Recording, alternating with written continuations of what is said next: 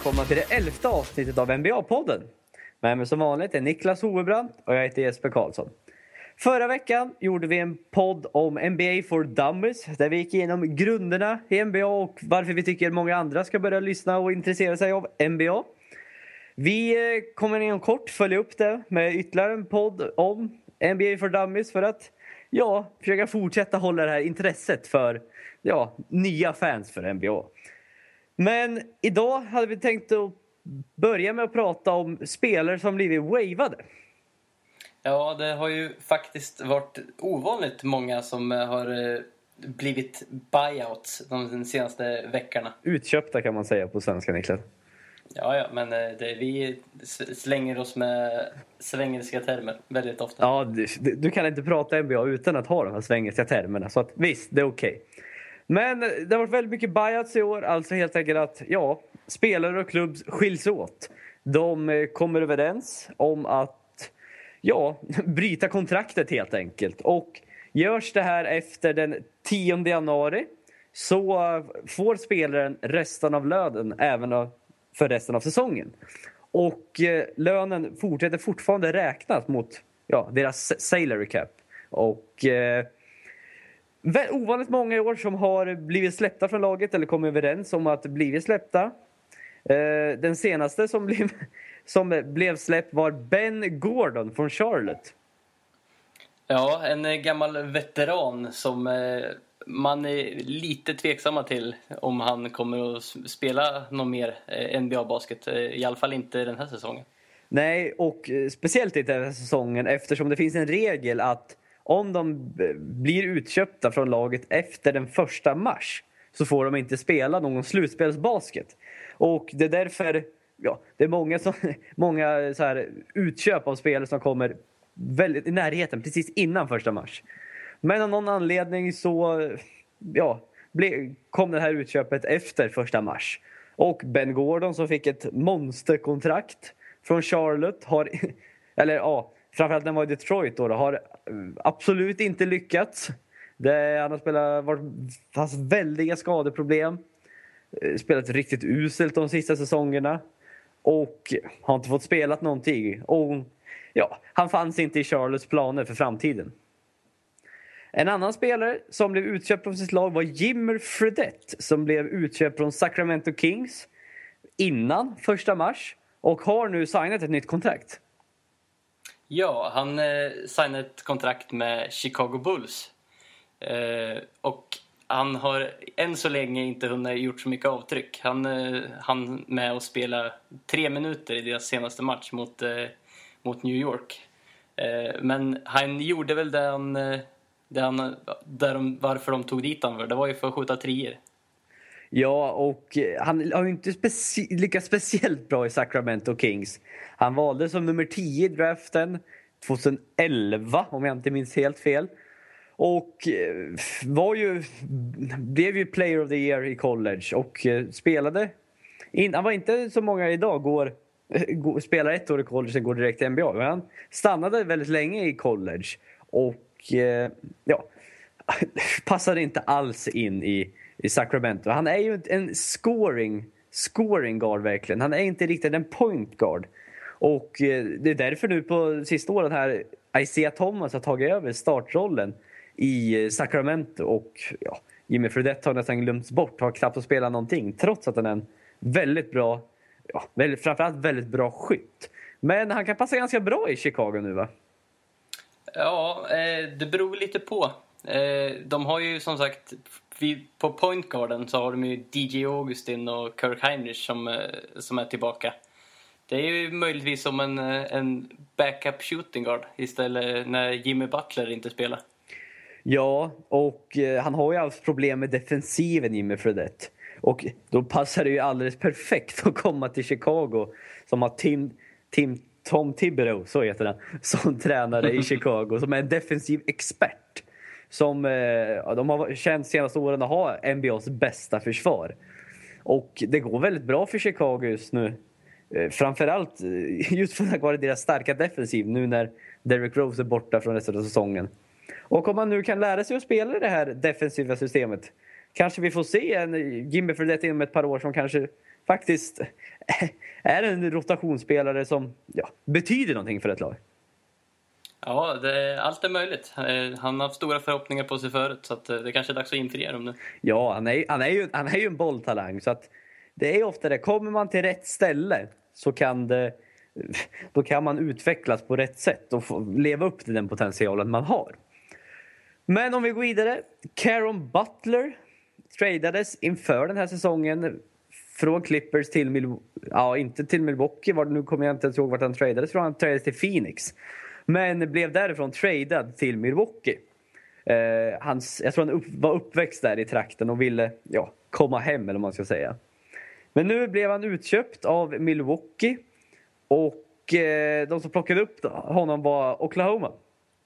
Ja, eh, det ryktades lite om eh, Miami Heat och eh, några andra contenders eh, som då vill ha lite hjälp inför ett slutspel av en riktig veteran. Ja, och Karen Butler är fortfarande haft lite skadeproblem i år och har inte riktigt spelat så mycket och har spelat i ligans sämsta lag, Milwaukee. Så han har inte riktigt fått, han har inte haft någon lysande säsong. Men han, han, han är ju så fruktansvärt ojämn. Han blandar ju liksom eh, noll, tre nollpoängsmatcher, sen kan han göra 32 i en, den fjärde. Ja, det är upp och ner verkligen. Men han är en veteran.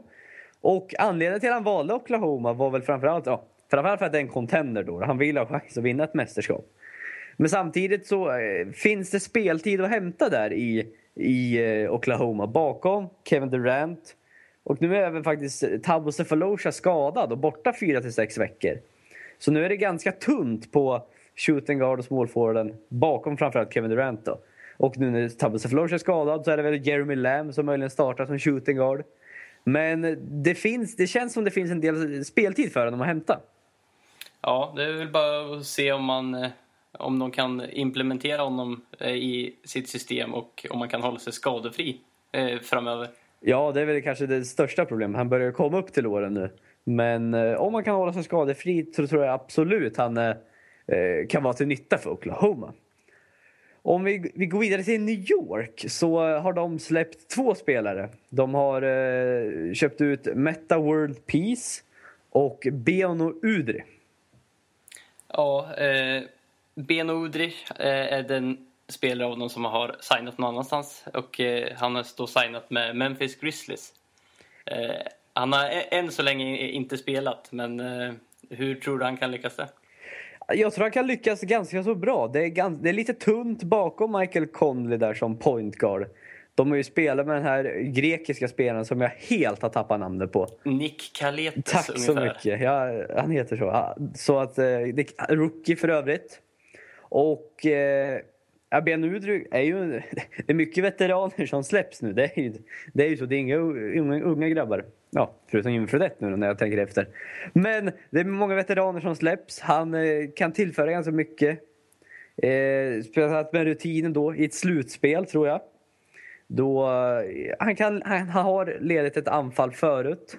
Och jag tror han kommer eh, vara ganska nyttig som en backup point guard i Memphis. Ja, han, han, känns väldigt stabil. Han, ja, det känns inte som att han har jättemånga dåliga matcher. Han gör, tar inte så många dumma skott, gör inga jättedumma turnovers. Han, han är stabil. Ja, nu har han inte riktigt fått chansen i New York för de har valt att satsa på ja, Raymond Felton och eh, Udre har knappt fått spela någonting faktiskt. Men eh, ja, kan, eh, kan vara till nytta för Memphis i alla fall. Men om vi går vidare till Meta World Peace då.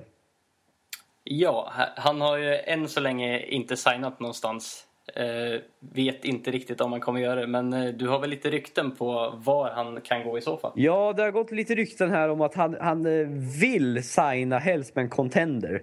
Framförallt San Antonio, Miami eller Oklahoma. Men det är, det är väldigt löst än så länge. Och... Eh, ja, han har väl inte riktigt kommit överens med något av lagen tidigare. Man minns väl armbågen på James Harden när han spelade i Oklahoma. Och ja, han har varit problem med alla. Men det mest spännande ryktet jag tycker, det fick man höra från Meta World Peace bror. Som sa att eh, det finns ömsesidigt intresse från Detroit. Och eh, eh, om man minns, ja, han var ju med i det här berömda bråket eh, med just Detroit. The Malice at the Palace när eh, två, två lag i stort sett började slåss och eh, de hoppade upp i publiken och började slåss på publiken. Det var en riktig skandal. Och Meta World Peace och Steven Jackson blev avstängda nästan ett år var. Och, nej, jag vet inte riktigt. Och då spelade, då spelade Meta World Peace, då Ron Artest, i Indiana och slogs mot Detroit. Så att det, nej, det är ett rykte, jag vet inte. Jag tror, det känns som det är ett väldigt löst rykte. Ja, han, eh, han eh, har ju blivit känd för inte bara sitt namnbyte utan även eh, sitt lite hetsiga temperament emellanåt. Ja, visst. Han är, han är en väldigt nyttig spelare att ha. Han, han, är, han är fortfarande en riktigt bra försvarsspelare. Sagnar en hel, har tappat väldigt mycket offensivt. Men är fortfarande väldigt stark och väldigt stor. Jag vet inte vad man ska säga riktigt. För att vara en small forward och kan faktiskt försvara många power forward just på grund av sin styrka. Och ja, det kan vara nyttigt för en contender om, eh, som till exempel Oklahoma som är lite tunt eh, bland ja, vingspelarna. Och även Miami också lite tunt med vingspelare. Men nej, det är tvek, tveksamt. Han har haft skadeproblem och det är lite tveksamt om man kommer ja, hitta något nytt lag i år. Men eh, två spelare som har gått till Los Angeles Clippers efter att ha blivit utköpta är Danny Granier och Glenn Davis. Och ja, vi kan väl börja med Danny Granier. Ja, eh, en före detta All-star sedan ett år tillbaka. Ja, ett eh, år. Nu, nu, var du snäll. Ett par år ska sägas. Ja, jag, ett par, ja, tre år. Un, ungefär. Förlåt att jag avbröt dig. Ja, fortsätt. ja, eh, har ju varit eh, oerhört skadebenägen eh, senaste åren. Eh, har spelat lite grann i år, eh, men kommer in till ett Clippers som saknar för tillfället Jamal Crawford Eh, och Jay Reddick. Men eh, har ju annars ganska fullt på small platserna i Jerry Dudley och Matt Barnes. Ja, han, Danny Graney eh, har ju spelat i Indiana hela sin karriär och men blev tradad sen till Philadelphia för Evan Turner och Lavoy Allen. Eh, det är ju, Philadelphia gjorde det framförallt för att ja, de supertankar så att säga. De vill komma sist för att få ett bra, för att få ett bra draftval helt enkelt. Och eh, de tradeade till sig Danny Grainer och det var ganska klart, det var rätt tidigt klart att han skulle bli utköpt från Philadelphia. Så att Philadelphia kunde bli ännu sämre helt enkelt när de tappade talang i framförallt Evan Turner.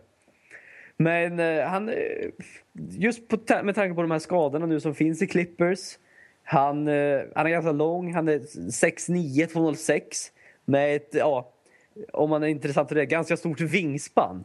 Och eh, är en bra skytt och kan därför spela lite stretch four. Eh, någonting som eh, Clippers har saknat. Och ja, kan han, komma i, kan han börja komma upp i den nivån han hade för några år sedan när han var en All-star, snitta nästan 25 poäng per match. Då är han ett riktigt kap som, som eh, Los Angeles Clippers har fått. Något som de verkligen behöver. Men om han nu inte riktigt skulle komma upp till det, kanske är lite skadebenägen, så är det en väldigt låg risk. Det är verkligen eh, low risk, high reward situation här. Ja, man behöver ju knappt betala någonting mer i lön eh, än vad de hade förut.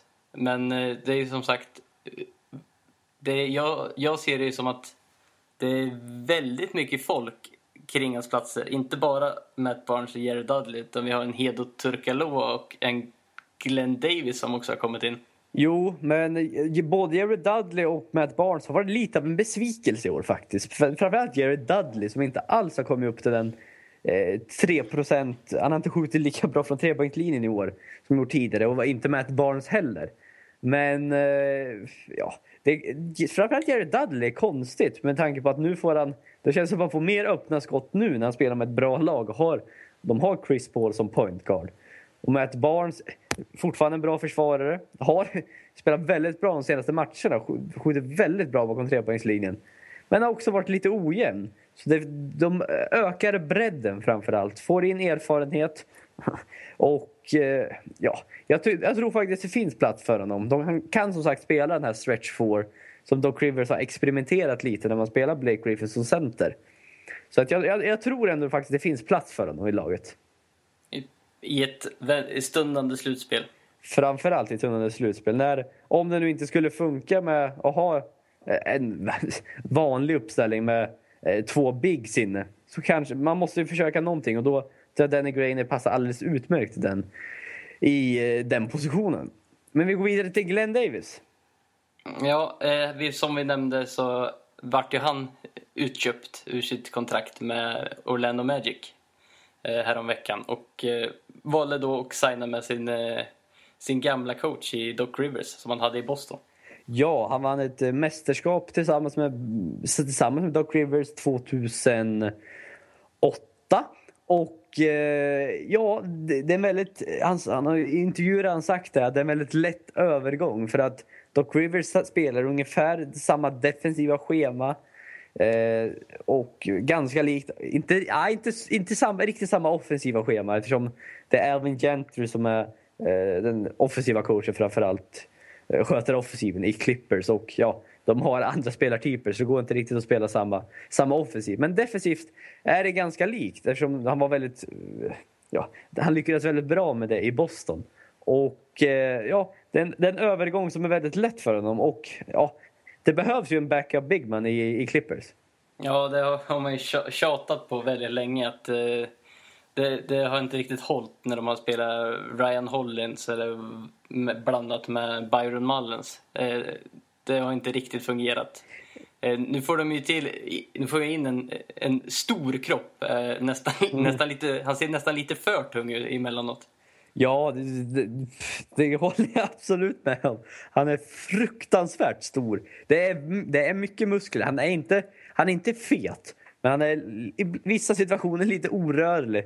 Framförallt i försvar när man är lite snabbare. Snabbare lite hårdare som center. Men han är, eh, han är ganska, ja vad ska man säga, ganska skicklig ändå. Han är, kan sätta den här midrangen ganska, väldigt regelbundet.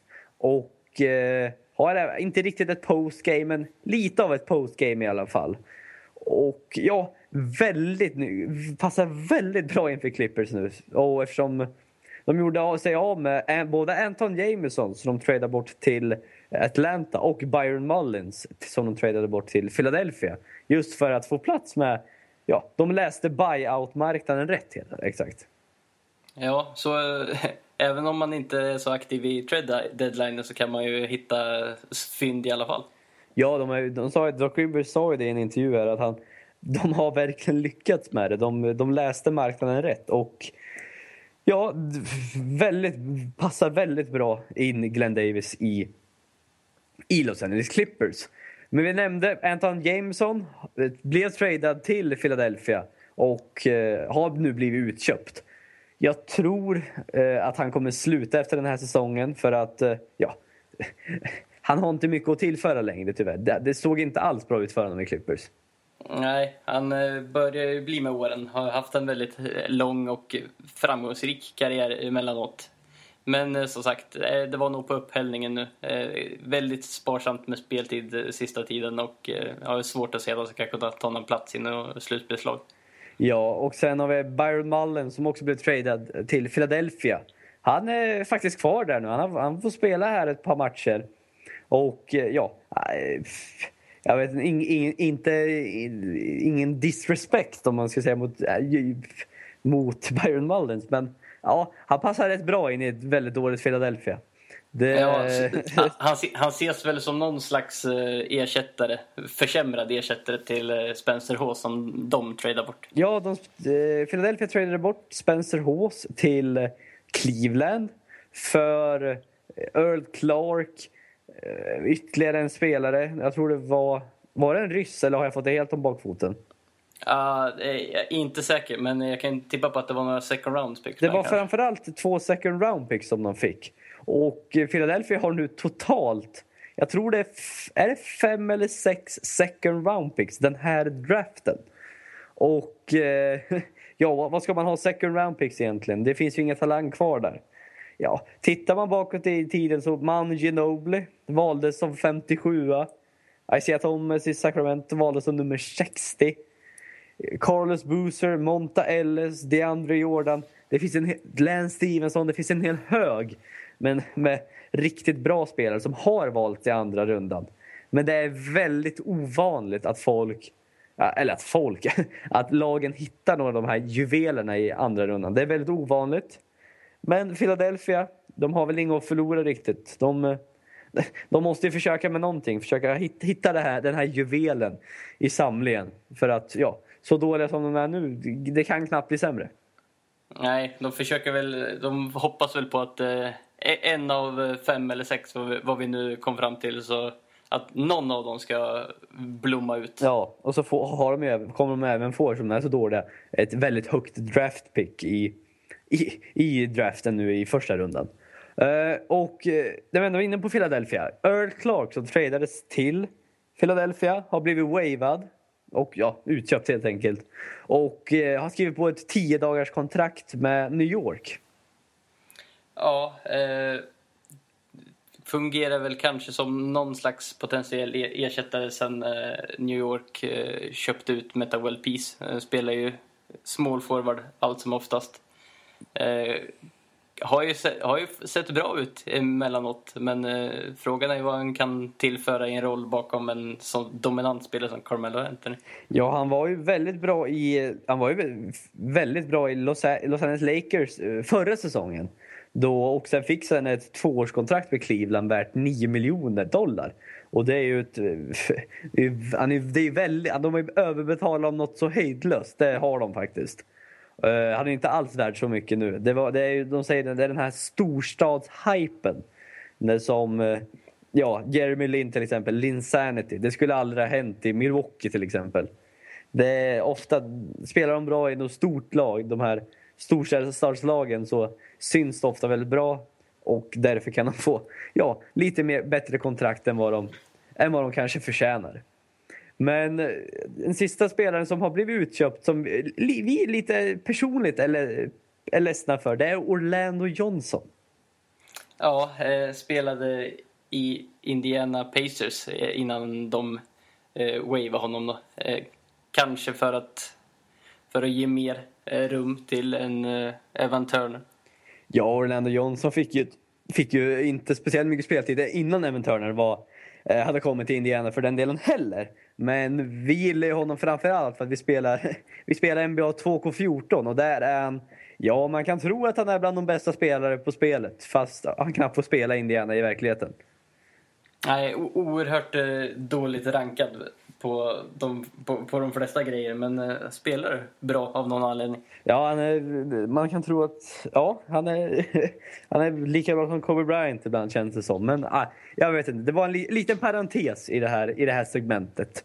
Men eh, en sista sak som jag vill prata om när vi är inne på trades och lite äh, ja, spelarbytelag helt enkelt. Andrew Miller som det ryktades lite om här innan innan trade deadline att han skulle få lämna Denver eftersom han har ja, hamnat i ett bråk, bråk med eh, coachen Brian Shaw.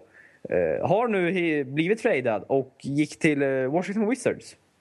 Ja, eh, som vi var inne på i en podcast om jag minns riktigt. Det var väl inte exakt som vi hade förutspått då det var en three, eh, three team deal. Men eh, vi fick ju rätt att han gick till Washington i alla fall. Ja, han byttes bort mot eh, Eh, Jan Wesley som gick, till, eh, som gick till Denver som jag är otroligt förvånad över att de tog in honom. Han har ju underpresterat något så fantastiskt de, eh, de här åren han har spelat i NBA. Men visst, ung, finns potential. Eh, jag vet inte, de ville väl bara bli av med Andrew Miller och hans kontrakt helt enkelt och nu tjänar, eller sparar rättare sagt, Denver ett par miljoner. Men det tredje laget som eh, var med i den här tre, eh, trelagstraden var, ja, återigen Philadelphia 76ers som vi, som vi varit inne på väldigt mycket. Eh, och han, eh, de tog emot Eric Maynor. Det var det kontraktet som eh, Washington ville bli av med och Denver inte riktigt ville ta emot. Och för det fick de ett second round pick. Ytterligare ett ska sägas. Ja, det är, man kan ju, det är ju Philadelphia som var lite aktören vid trade deadline. Det var de som fick alla trades att gå igenom kan man ju känna så i efterhand. Ja, de, för, inga first round picks tradades ju nästan alls under eh, trade deadline eftersom det är en så talangfull draft, det är en så djup draft. Ingen vill bli av med dem. Men då tänkte väl Philadelphia, ja, vi ska ju vara så dåliga som möjligt. Varför inte varför inte ta in... Eh, de har, de, har, de har plats för den där lönen. De har en bit upp till lönetaket. Och ja, varför inte? De får ett second round pick på köpet. Ja, de tar väl det helt enkelt.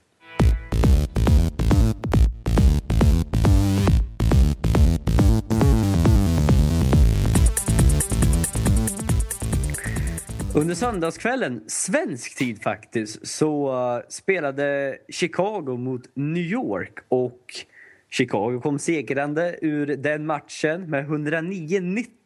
Och det var framförallt en spelares statline som verkligen stack ut. Ja, det är ju en viss Joakim Noah som eh, verkligen gjorde gjorde någonting som är ovanligt för den positionen han spelar. Eh, han gjorde 13 poäng, han tog 12 returer. Det är inget jättekonstigt än så länge. Men så ska vi lägga till att han gjorde 14 assist. Ja, det är det mesta för en center sedan 1979. Och eh, ja, det, han, är ju, han har varit känd för att vara en passing big man, så att säga. Men det här var ju eh, något alldeles extra, verkligen. Ja, han har, han har verkligen eh, varit het med sina passningar eh, den senaste månaden. Eh, han snittar 4,6 assist eh, per match under säsongen men de senaste 30 dagarna så snittar han hela 6,4 assist per match. Och om man jämför det med några point guards så är det till, till exempel bättre än Goran Dragic, Damien Lillard och Michael Conley. Nu röck jag ur micken. det, var, spännande va? Jesper? Ja, Jesper. Nej, jag, jag är med i matchen. Jag jag råkade rycka ur micken. Ur mig själv.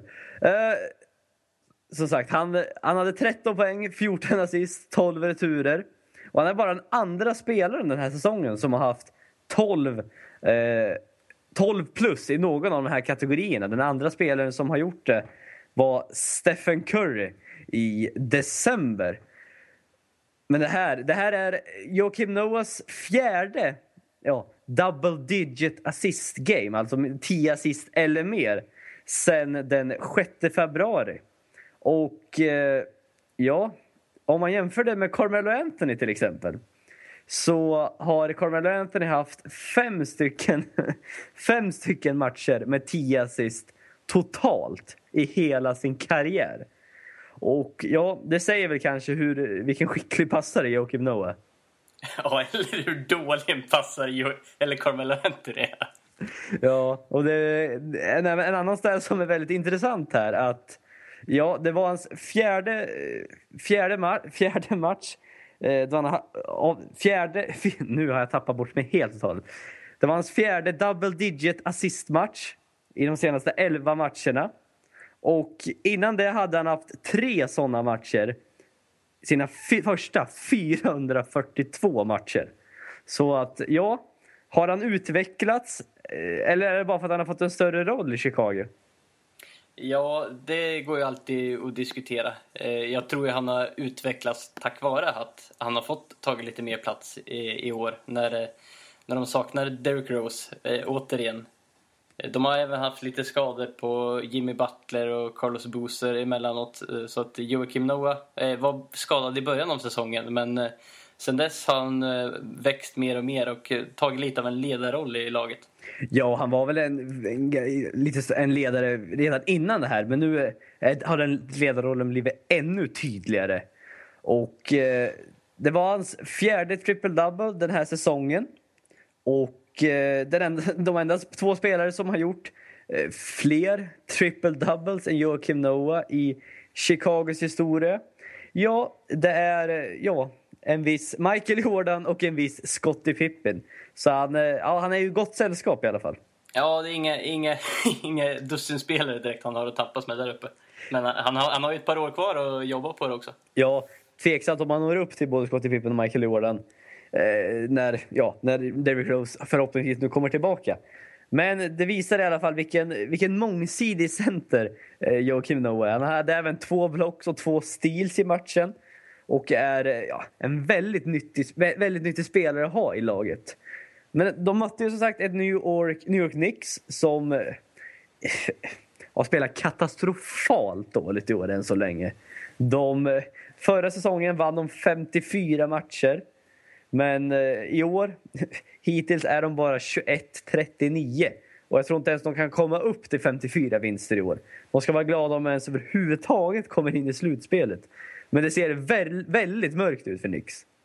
Ja, eh, och början på den här eh, matchen mot Chicago, det, ramar väl in hela säsongen nästan. Jag tror, tror, det, tror de låg under med typ 26-5 i första korten och förlorade första korten med hur mycket som helst. Ja, de senaste fyra matcherna så är eh, Nix totalt minus 48. Bara i den första kvarten. Och eh, motståndarna har alltid skjutit över, 40, över 50 procent i, i, under hela matchen i de fyra matcherna också. Och ja, det ser mörkt ut för New York. Det, eh, de sparkade, efter förra säsongen så sparkade de, de ju deras general manager. Och ägarens anledning var väl ungefär för att jag kan, jag vill. Det fanns ingen riktig anledning. Speciellt inte efter man har vunnit 54 matcher under säsong. Och det är, ja, det är kaosartat i New York. Vill Carmelo stanna i New York verkligen? Ja, han gick ju ut för eh, in, någon månad sedan, tror jag det nu, eh, och sa att han, han kommer att signa nytt med, med New York. Men eh, nu när liksom, det ser bara ut att gå neråt för dem så det är ju frågan om man måste omvärdera sitt uttalande eller inte. Ja, de har ju ingen alls eh, flexibilitet om eh, nästa säsong när de har både Andrea Bajani och Amauri Stavdemar kontrakt eh, fortfarande kvar. Och Tyson Chandler också för den delen. Så att de har ingen flexibilitet alls, kan inte signa några free agents i stort sett överhuvudtaget. Inga större i alla fall. Och då måste man vänta till säsongen efter det. Då de möjligen, möjligen kan jaga efter lite spelare. Eh, eftersom eh, ja, New York är en, det är en storstad. Det, många vill spela i New York, man syns där. Eh, men det, det har gått lite rykten om att faktiskt eh, Carmelo Anthony till just Chicago Bulls. Ja, eh, det är ju en intressant eh, kombo med en eh, förhoppningsvis frisk Derrick Rose och en Carmelo Anthony. Är det match made in heaven? Eh, den, den, den matchup, matchen kanske jag inte riktigt lika orolig som jag är med Carmelo Anthony och Tom Thibodeau. då. Eh, Tom Thibodeau är känd för att vilja ha ett defensivt lag, väldigt duktigt defensivt. Carmelo Anthony är väl inte riktigt den spelartypen som eh, han föredrar kan jag kan gissa. Det har även gått lite rykten om att ja, de gillar inte riktigt varandras spelartyper. De har nästan, många så här, ja, de, där kommer rapporter om det helt enkelt. Och det är därför Carmelo Anthony troligtvis inte kommer signa med Bulls. Just för att det matchar inte där. Och Carmelo Anthony vill väl vara den stora stjärnan men i Chicago är det Derrick Rose och kommer förbli Derrick Rose. Och ja, det är väldigt svårt att förutse vart Carmelo Anthony kommer att hamna. Egentligen inte så svårt eftersom han har sagt, gått ut och sagt att han ska till New York. Men som du sa, kan, han kanske får omvärdera sitt... Eh, rent sportsligt tror jag inte alls det är bäst att signa med New York. Men han kommer, jag, jag tror att han kommer stanna i New York.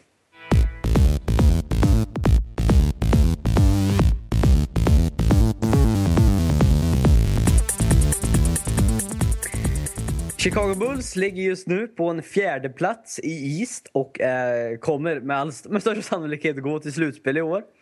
Trots som sagt Derrick Rose saknas. Men hade Chicago spelat i West så hade de legat på en tionde plats och eh, hade, varit, hade varit en bit utanför slutspelet faktiskt. Och eh, om man tittar på Memphis som ligger på en nionde plats i väst så hade de legat trea i East. Så att det är ett riktigt getingbo i Western Conference. Det, Memphis är just nu två och en halv match, äh, en och en halv match utanför slutspelet bakom eh, Dallas och Phoenix. Och ja, det kan bli några väldigt spännande matchups i första omgången när det vankas slutspel.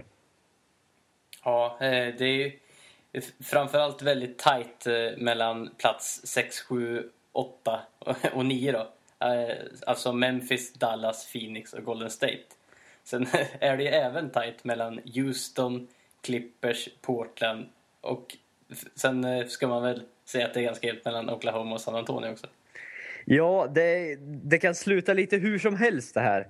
Och eh, när man tittar på hur lagen kan eh, matchas upp, matchas upp, nu försöker jag med det här svengelskan igen. Vilka matchups det blir i, i första omgången i slutspelet. Så, Vil, vilka som möter vilka? Tack. Det, så, det, ibland är det faktiskt lättare att ta det på svenska. Jag, det, jag klagar ju på dig förut. Men, ja. Ja, jag kände att jag, jag, jag hade en, en på dig. Jag, jag fick göra ja, det. Det, det var helt okej. Okay. Uh, vi tror ju, både du och jag, att Memphis kommer att gå till slutspel. De har spelat väldigt bra på sista tiden. Sen de fått uh, Marcasol tillbaka från skada. De eh, har nästan ett bättre lag än vad de hade förra året. Nu de har Mike Miller eh, som small forward. Har spelat väldigt stora matcher i Miami, gjort det väldigt bra där. Och kan komma in i, eh, i Memphis och avgöra många matcher. Och därför blir de väldigt farliga i slutspelet. Vi såg det, vi såg det förra året när de gick, de gick väldigt långt i slutspelet. Och eh, ja, vad, när vi tittar där, vilket lag tror du kommer hamna utanför slutspelet, Niklas?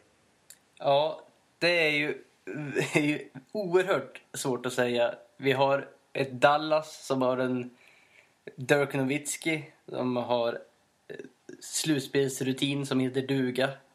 Och sen har vi ju det unga, pigga, eh, roliga Phoenix som eh, ligger där i gränslandet. Så man funderar ju om eh, Eh, är deras tid över nu? Kommer de att börja tappa nu sista, sista månaderna? Ja, de har inte riktigt varit så heta på sista tiden som de varit tidigare under säsongen. De, eh, de saknar ju fortfarande Eric Bledsoe från, eh, från skada. Och, och Goran Dragic får även han skada någon match här. Så att det, det finns risk att de tappar eh, tappar lite mark i, i slutspelsracet. Go man, man, har, man har ju svårt att se att Goran Dragic kan hålla uppe den här formen han, han har varit i eh, senaste månaden. Han har ju varit fenomenal i stort sett. Ja, verkligen. Och eh, vi, vi var båda överens om att vi tror att Golden State det är ett för talangfullt lag för att missa slutspel.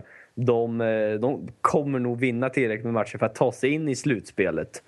Och när vi var inne på både Golden State och Memphis, vi pratade om det att eh, troligtvis kommer Oklahoma komma etta, San Antonio tvåa. Men de kan faktiskt få bland de tuffaste matchupen i första omgången i slutspelet. I, I just Golden State och Memphis. Ja, Memphis är ju ingen drömmotståndare för någon, tror jag inte. Eh, de är, har ju sina två big men som de bygger väldigt mycket på i eh, Zach Randolph och Marc Gasol. Men, eh, och det är inte alla lag, alla lag har inte den, den sizen och den skillen på, på sina big men. Nej, de är, de är ju ett väldigt det är ett långsamt lag om man får säga så. De, är, de bygger väldigt mycket i sina half court sets. Och det, det är så mycket slutspels, slutspelsbasketen ser ut så. Det är mycket half court set. Det är inte alls eh, det här, den, här fas, det här, den här höga höga hastigheten. Det är fast pace. Nu var det bra att använda ett svengelskt ord. Eh, eh, så att de är väldigt anpassade för, ett, för slutspelsbasket och därför är de väldigt farliga i ett slutspel. Eh, de har, deras record än så länge visar inte riktigt rättvisa hur bra de, bra de egentligen är eftersom de just haft Marcus eh, borta ett, eh, från skada. Golden State fruktansvärt talanglag, har, talangfullt lag. Har inte, har inte spelat lika bra i år riktigt som man kanske hade förväntat sig. Nej, man tycker det började så bra eh, redan förra säsongen. Eh, deras utveckling gick spikrakt uppåt i stort sett. Eh, och sen tog, plockade de ju in en spelare som eh, Iguadala eh, till den här säsongen. Så man eh, trodde ju att det bara skulle fortsätta, men det har väl, har väl stannat av lite. Ja, och eh, inte, de har inte riktigt haft så mycket skadeproblem faktiskt. Bogut har varit ganska hel än så länge. Iguadala missat några matcher. Stephen Currys eh, anklar har varit hela och helt otroligt nog. Och eh, lite av en besvikelse faktiskt. Men de är också så här, de, eh, Stephen Curry kan vinna en match åt dig. Clay Thompson kan vinna en match åt dig. David Lee kan faktiskt vinna en match åt dig. Och, så att de har så otroligt mycket vapen. Och därför är de livsfarliga i, i, i ett slutspel. Eh, men vi diskuterade Dallas och Phoenix. Dallas har slutspelsrutinen. Men man, man kanske inte riktigt skräms uh, över deras uh, ja, talang överlag. Nej, de, de har ju en åldrande Dirk Nowitzki. Han har, vi ska säga att han håller fortfarande en väldigt hög, hög nivå. Men uh, inte lika pigg som, som han var för ett par år sedan. Kan bli... Fast, även fast han passar för just slutspelsbasket när det går lite långsammare så är det frågan om, om han hänger med fullt ut. Mo Monta Ellis har ju i och för sig gjort det eh, bra i Dallas och jag tror att han eh, kan ta för sig ännu mer till slutspel. Ja, men eh, grejen är väl det att det är Dirk Nowitzki och Monta Ellis. Resten av deras lag, det skrämmer ingen riktigt. De har José Calderon, de har en Vince Carter, de har Sean Marion som är en väldigt duktig defensiv spelare. De har, resten är inte så... Det skrämmer inte någon riktigt och det är därför jag, jag tror att eh, kommer de komma på en eh, sjätte, sjunde, åttonde plats så är de nästan, de är nästan en drömmotståndare faktiskt för, eh, för de här lite högre rankade lagen. Ja, men det, det är ju för att eh, just de lagen som ligger runt omkring samma platser vill folk inte möta. Eh, det men det finns ju möjlighet då.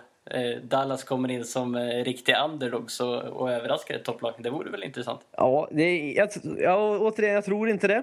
Men, men ja, nej, jag tror inte det helt enkelt. Men vi avslutar... Ja, förlåt. Skulle de inte kunna överraska ett oerfaret Portland i, om de fick mötas i första rundan? Det tror jag absolut. Portland som eh, överraskat fantastiskt mycket här nu i grundserien. Har inte varit i slutspel på några år. Saknar slutspelsrutin. De, eh, Damien Lillard, Brookie, eh, Wesley Matthews, Niklas Batum Visst, Lamarcus Aldridge har varit i slutspel tidigare. Men det var ett tag sedan och eh, de är väl ett, det är väl en drömmotståndare kanske för lagen i den nedre halvan av eh, plats, fem, plats 6, 7, 8 att möta ett Portland istället för ja, till exempel ett Oklahoma eller San Antonio. Men jag vill avsluta, vi kan väl avsluta med att tala om Phoenix. Vad, vad tror du de har för chanser i ett slutspel? Uh, ja, jag satt ju lite grann och hoppades på att eh, någonting skulle hända på trade deadline-dagen. Att de skulle plocka in den här sista pjäsen för att, för att faktiskt eh, förstärka inför slutspelet. Eh, nu tror jag mycket hänger på om, eh, om vi får tillbaka en Eric Bledsoe i tid eller inte. Ja, det ryktades om att Pogasol skulle komma till, eh, komma till Phoenix och skulle byta mot Emeka Okafor. Men eh, det blev inte av det någonting och eh, Phoenix, det laget saknar ju eh, nästan helt slutspelsrutin. Och ja, de kan, jag tror de kan få det svårt i ett slutspel eftersom de är ett väldigt återigen high pace-lag. Spelar väldigt mycket fast breaks. Det går väldigt snabbt för dem. Och ja, de är, Dallas och Phoenix är lagen man vill möta. Golden State och Memphis är lagen man vill undvika när det gäller de här lägre rankade lagen i, i slutspelsmatcher i väst. Vi, eh, vi avslutar där. Vi eh, tackar för att ni har lyssnat. Vi eh, återkommer med en podcast nästa tisdag igen. Och till dess, ha det bra. Tack, hej!